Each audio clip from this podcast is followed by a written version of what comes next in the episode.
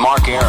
The WSB 24 Hour Breaking News Center is on alert. Alert. Immediate breaking news, severe weather alerts, traffic red alerts, from Cobb to Cherokee, Carroll to Gwinnett, Fulton to Forsyth, and all the rest. All the rest. WSB. WSB. Depend on it.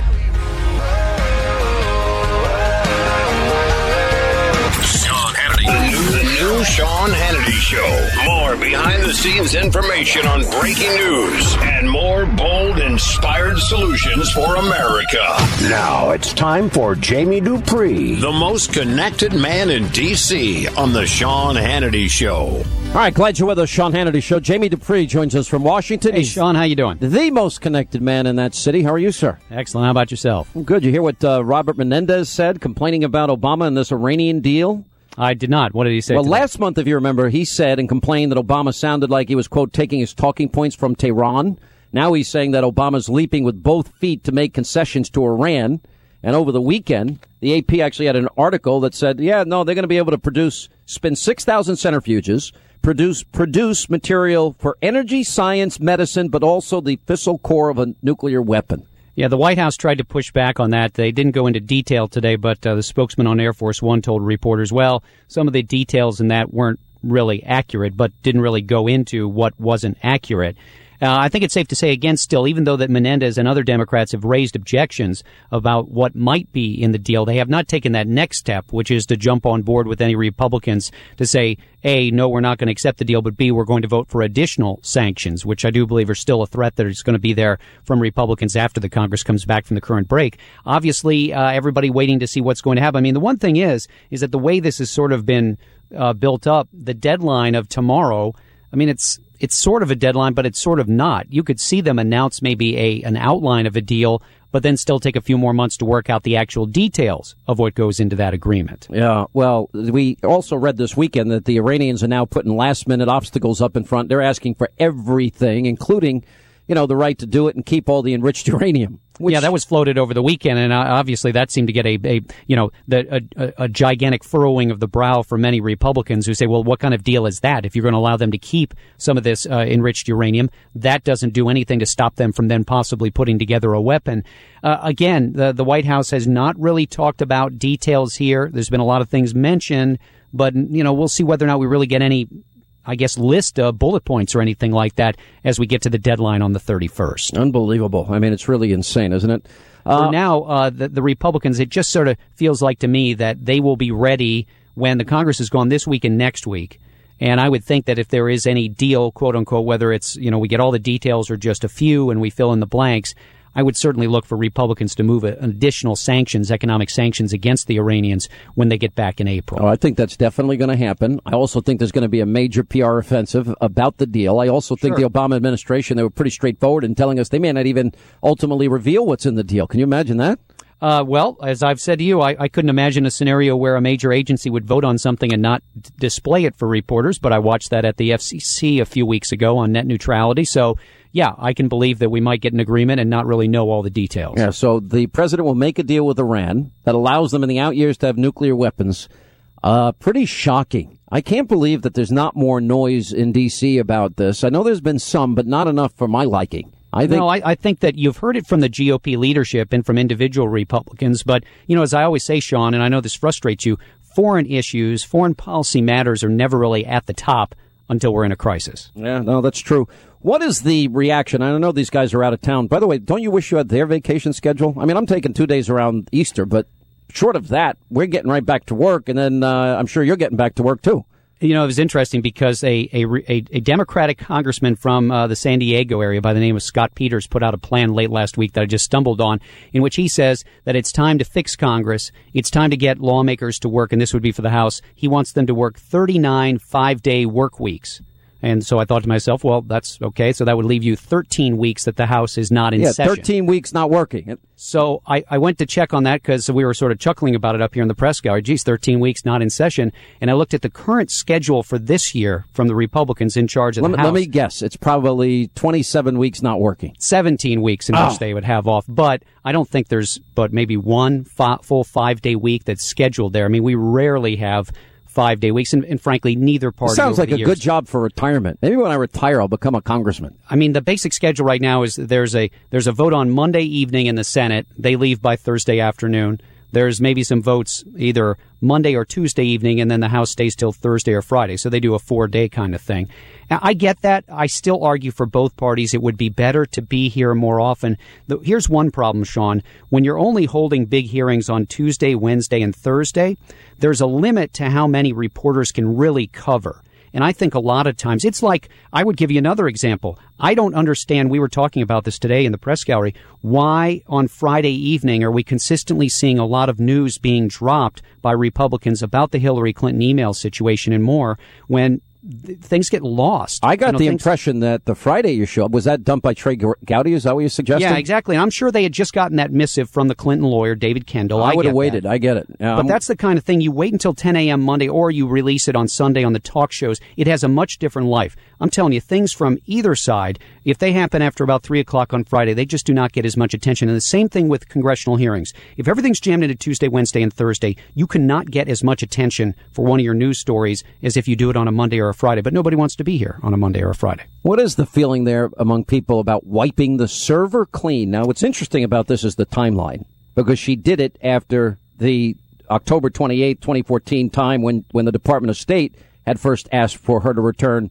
uh, those emails. You are correct, but it was before the subpoena that was issued by Republicans. Still, it does raise. I mean, come on, it raises suspicions. Obviously, for for Republicans especially, they look at it and think, "Are you kidding? We're just going to take your word." That you gave all the correct emails and all the ones that should have been saved to the State Department. But I can hear the Democrats saying, well, you know, the State Department asked them for, asked Hillary Clinton for the emails that dealt with business stuff and she handed those over and why keep all the other stuff? But the problem is, I bet that this there's something here legally. Now, here's what we were just talking to Dennis Prager about this earlier. And you know what they're going to say. Oh, it's five years, $50 million, six years, $60 million, oh, whatever sure. the talking points are. You went after Whitewater, this gate, that gate. And it's just, oh, the Republicans hate Hillary. But the reality is she did this to, for obstruction of justice reasons. This wasn't There to are protect. many who would argue that, Th- this- that they wanted to avoid any subpoena or Right. avoid any uh, well, if that's the document case. searches. At anybody at any point thinks that they're going to be that the evidence is going to be requested of them by anybody. They just need to wipe their servers clean and say, "Sorry, I wiped my server clean." Well, I think the one thing that all of this and the, the battle over the IRS uh, investigation of the Tea Party groups and more has shown us is that there are holes in terms of saving documents. I mean, just look at what we discovered. I had no idea that uh, that what you had to do at the State Department was proactively save things. And uh, how did they? What was the best way to save things for the record? By printing out emails. It wasn't even done electronically. That's what Hillary Clinton did was just print them out and hand them over to the State Department. And they don't have automatic archive. Now I know a lot of people say, yeah, but wait, you can just grab that server. You can go in and uh, forensic teams can go in and find stuff. Absolutely, of course that could happen. The problem here, as we've discussed, is I just don't know how the Congress gets at that server, given it was never a governmental piece of property. But you know, we'll have to see. Uh, look, you know, and I know. Even if they got at the server, the server is wiped clean, or it's probably not in exist not in existence anymore. Yeah, I mean, you could still, there's still got to be some way to retrieve some of the stuff, but after a little while, more and more gets totally erased. Even when you hit delete on your computer on I- yeah, email, it but, doesn't but they delete know it that forever. too, and I Sure know they the do. Clintons, so they got Sure rid they of do. they got rid of the physical server itself. I'm sure it's demolished. Well, that well, well, they'll be able Hmm. to find out and ask her when they bring her in. Uh, supposedly, there's going to be two hearings with Hillary Clinton at some point this year. One on the Benghazi attacks and her response, and then one about the email situation as well. The U.S. Supreme Court today declined to hear a new challenge to the president's health care law that took aim at the, quote, death panels because it was designed to cut Medicare costs. Yeah, this is on the, uh, as some have called it, the death panel. It's also known as the, what is it, the Independent Payment Advisory Board, IPAB. It's something that was written into the law and actually sort of controversial in both parties. Oh, it's a 15 member government panel. Yep. But because they haven't made any decisions, Sean, yet, they, the panel, the, the lower courts, I think it was the Ninth Circuit Court. it of was the Ninth Circuit in San. Francisco, yeah. They said, look, this, this challenge is premature. The Supreme Court today, without any comment, just simply said they're not taking up the case. The group that has spearheaded this, the Goldwater Institute, a conservative group, they put out a statement. They said, look, the case is not dead. We're just in what they labeled a holding pattern. They fully believe that later on, they'll be able to bring a legal action against the IPAB, the Independent Advisory Board. But for now, that will not come before the U.S. Supreme Court. What about you? What do you know about these two men dressed as women that tried to ram the gate at the National Security Agency headquarters in, in Fort Meade? Yeah, this may be um, rather than terrorism or anything like that. It might have been just a wrong turn, wrong place, wrong time. For anybody who's driven by the NSA, which which is located at Fort Meade in Maryland, it's uh, sort of more northern toward Baltimore, but it's in between D.C. and Baltimore. You can get off the road and go in there, but you don't really have a way out. Once you get up to the gate, then they stop you and ask you for ID. What are you doing here? Just the way it sounded in the description was these guys might have been in the wrong place at the wrong time. They tried to make a run for it. The NSA people put up the barriers to try to stop them from just making a U-turn and getting out. They ran into a police vehicle and then uh, police there, security officials opened fire, killing one of them and maybe wounding the other, at least injuring the other in the in the crash. One police officer was slightly injured from the crash involving these two SUVs. So it doesn't. At first, it seemed like it might be something, but at this point in time, it doesn't seem to be terrorism related. Did you read the article this weekend? More than 24 journalists or so-called journalists have left their professions to join the Obama administration. About 30 yeah, is the total. This, I, I, I find I, I don't like I don't like anybody in my profession leaving and going to work for any politician.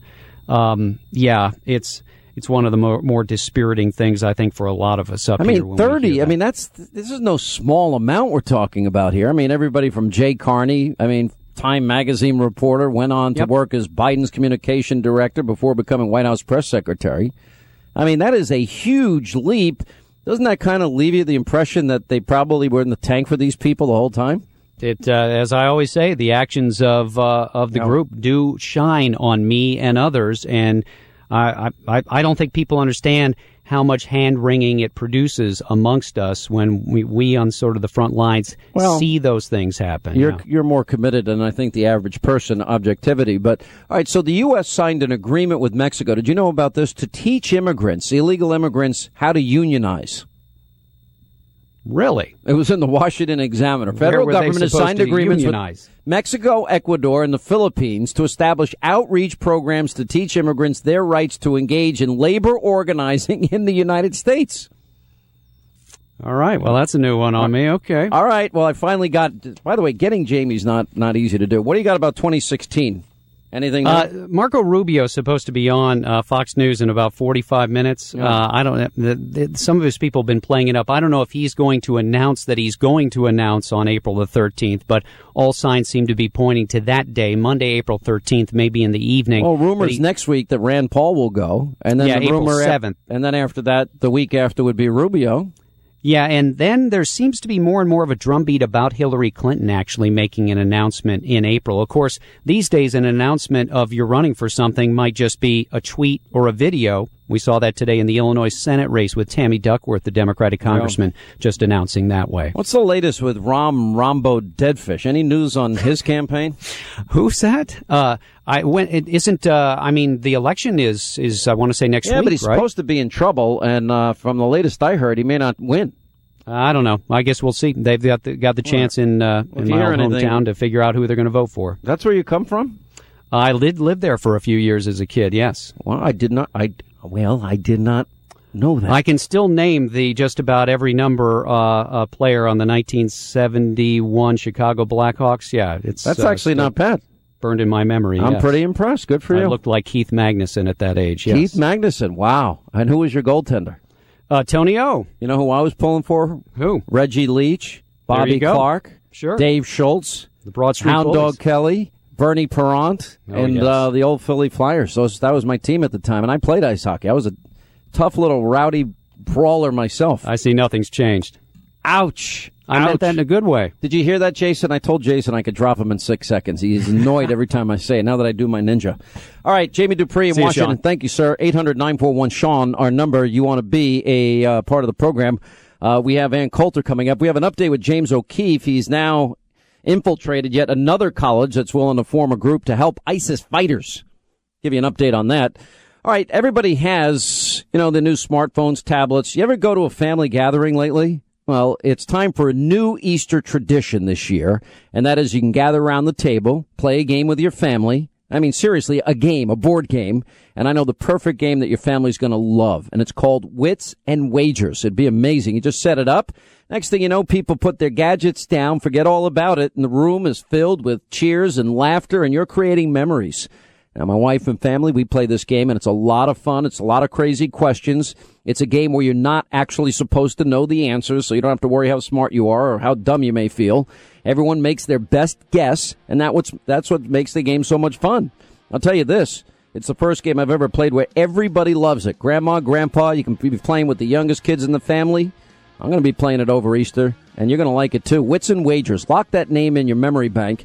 And the next time you're at Target, you want to stop and get Wits and Wagers, the party game, cleverest game you'll ever play, on sale now at Targets.